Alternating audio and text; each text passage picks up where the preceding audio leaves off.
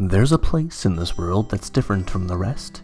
You could stop by for a few days and you wouldn't notice much has changed. Yet none of our visitors linger, and no one is really sure why. That's not a bother. Life as we know it has always been the same. People cook food, have sex, and work from 9 till 5, often wondering what they might find just over that temporal horizon of which we call a new day. Welcome to London Undead. As a child, just like everybody does, I thought about being a fireman or a lead surgeon or commanding a battle in the military when I got a little older.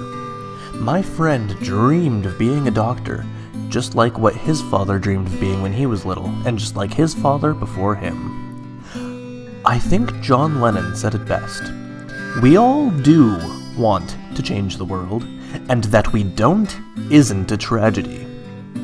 I watched Rambo one time as a kid, and I also got suspended from school for it. Not for watching it, of course, but for putting a suit tie around my head to act as a sweatband and punching the school bully right in the face. I was calling it Rambo style at the age of eight. Those times would have seemed empty otherwise. I was what I aspired to be. When I was just a little bit older, everybody assumed I was normal. So when I started playing with girls' toys, the adults around me would just say, Imitation is the strongest form of affection. They'd poke me and ask who it was that I had a crush on. Had I told them it was little Billy from over the hill, they definitely would have disowned me, so I stayed quiet.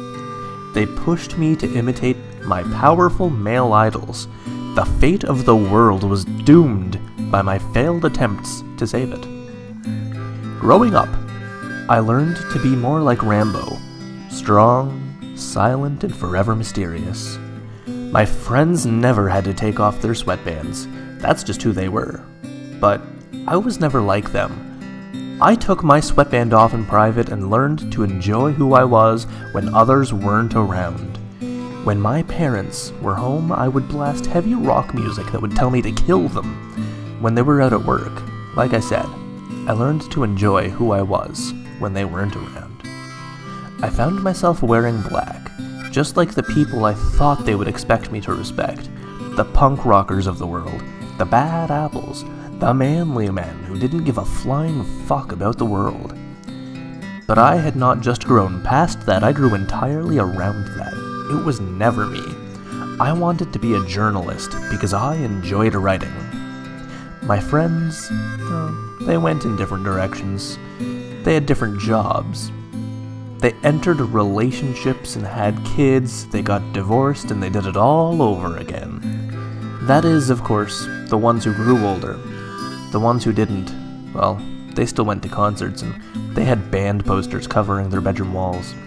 They wrote the same exams over and over, with hangovers even. That they never matured isn't a tragedy. One man's weed is another man's sport. A few of my friends moved on to secondary school, you know, college and university.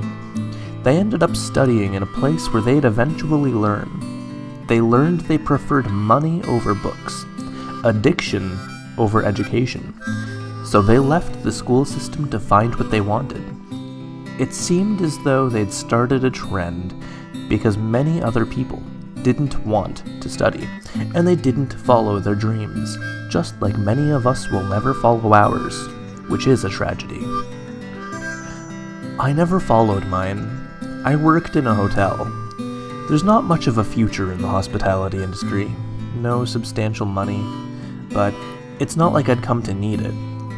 I died at the ripe old age of 25, single, bored, always assuming I'd get my chance to do something right, but never seeking out that opportunity. The world owes me something, I'd rationalize. Everybody gets their shot, and I would know it when I took it.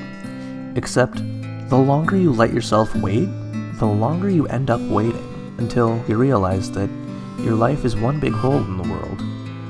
A hole that goes down deeper than you thought the world would ever go. Now I just watch. I watch the living live, and I watch the dead live. We've faded into the background of society. In life, everybody gets so busy and so distracted by their own lives that they never really see what's going on around them. Think about it. Really think about it. When you wake up in the morning, do you make your bed? No, probably not. You have school, a job, a family, responsibilities to get to. You shower, brush your teeth, eat breakfast, and go.